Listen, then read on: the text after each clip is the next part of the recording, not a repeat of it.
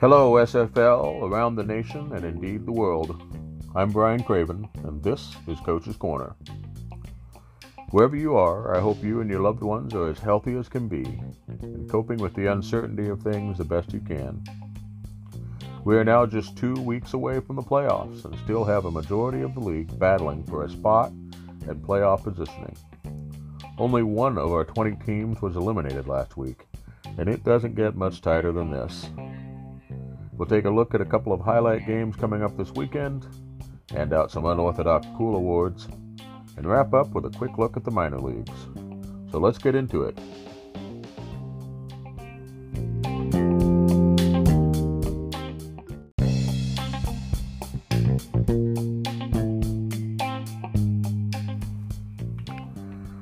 One of the best things about having such a close race so late in the season is that there aren't any uninteresting games on the schedule.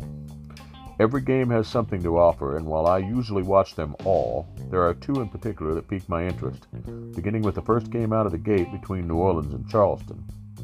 The Predators were in the conversation for best team in the league just a few weeks back, but a mini losing streak has taken a little bit of shine off their record. Meanwhile, New Orleans has logged a couple of impressive wins and could find themselves one game below 500 if they can lead the Carolinas with another win. If Charleston can't find some of the offensive consistency that has eluded them of late, they could lose this one at home. Possibly the marquee matchup of the weekend is Jacksonville at Sioux Falls. Sioux Falls is my dark horse contender for the throne and has been since early in the season.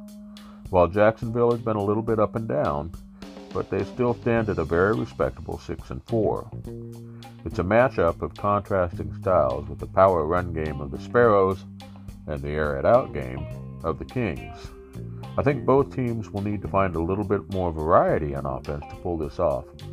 And for my money, the matchup favors Sioux Falls but I'd still say this one's a toss up.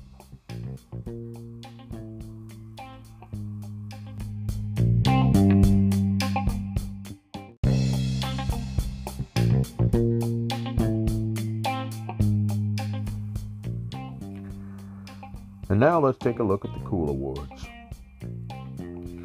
When I first joined the league, I watched every video I could about it and every old game I could find on the SFL YouTube channel.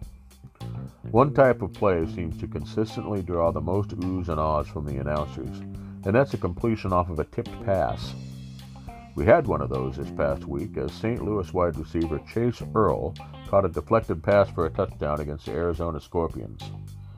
The Gladiators couldn't pull out the win, but that play from the rookie was pretty cool.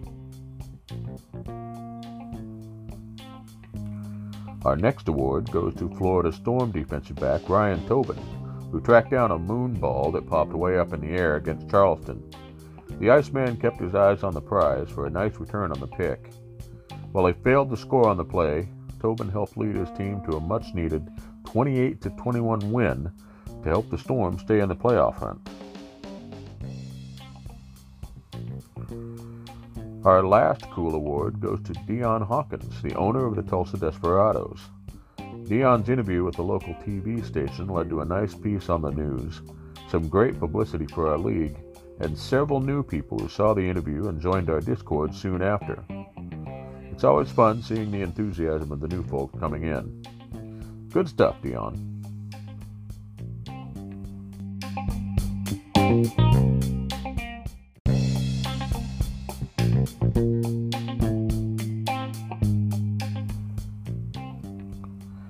As the end of the regular season draws nigh, the beginning of the SFL minor league gets closer and closer.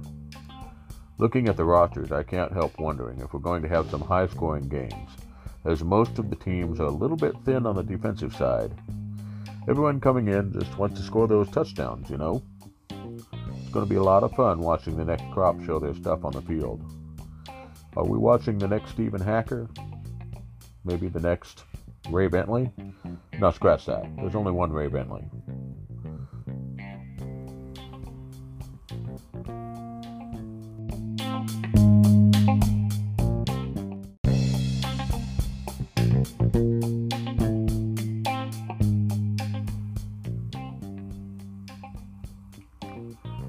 As our time this week draws to an end, I want to leave you with a shout out from my Bash brother, Doug Day, who penned a little love note to the league his message goes out to all the hard-working league staff, announcers, stat guys, owners, and players.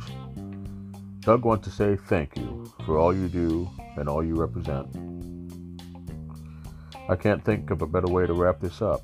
Thank Doug. This has been Coach's Corner, and as always, good luck and God bless, my friends.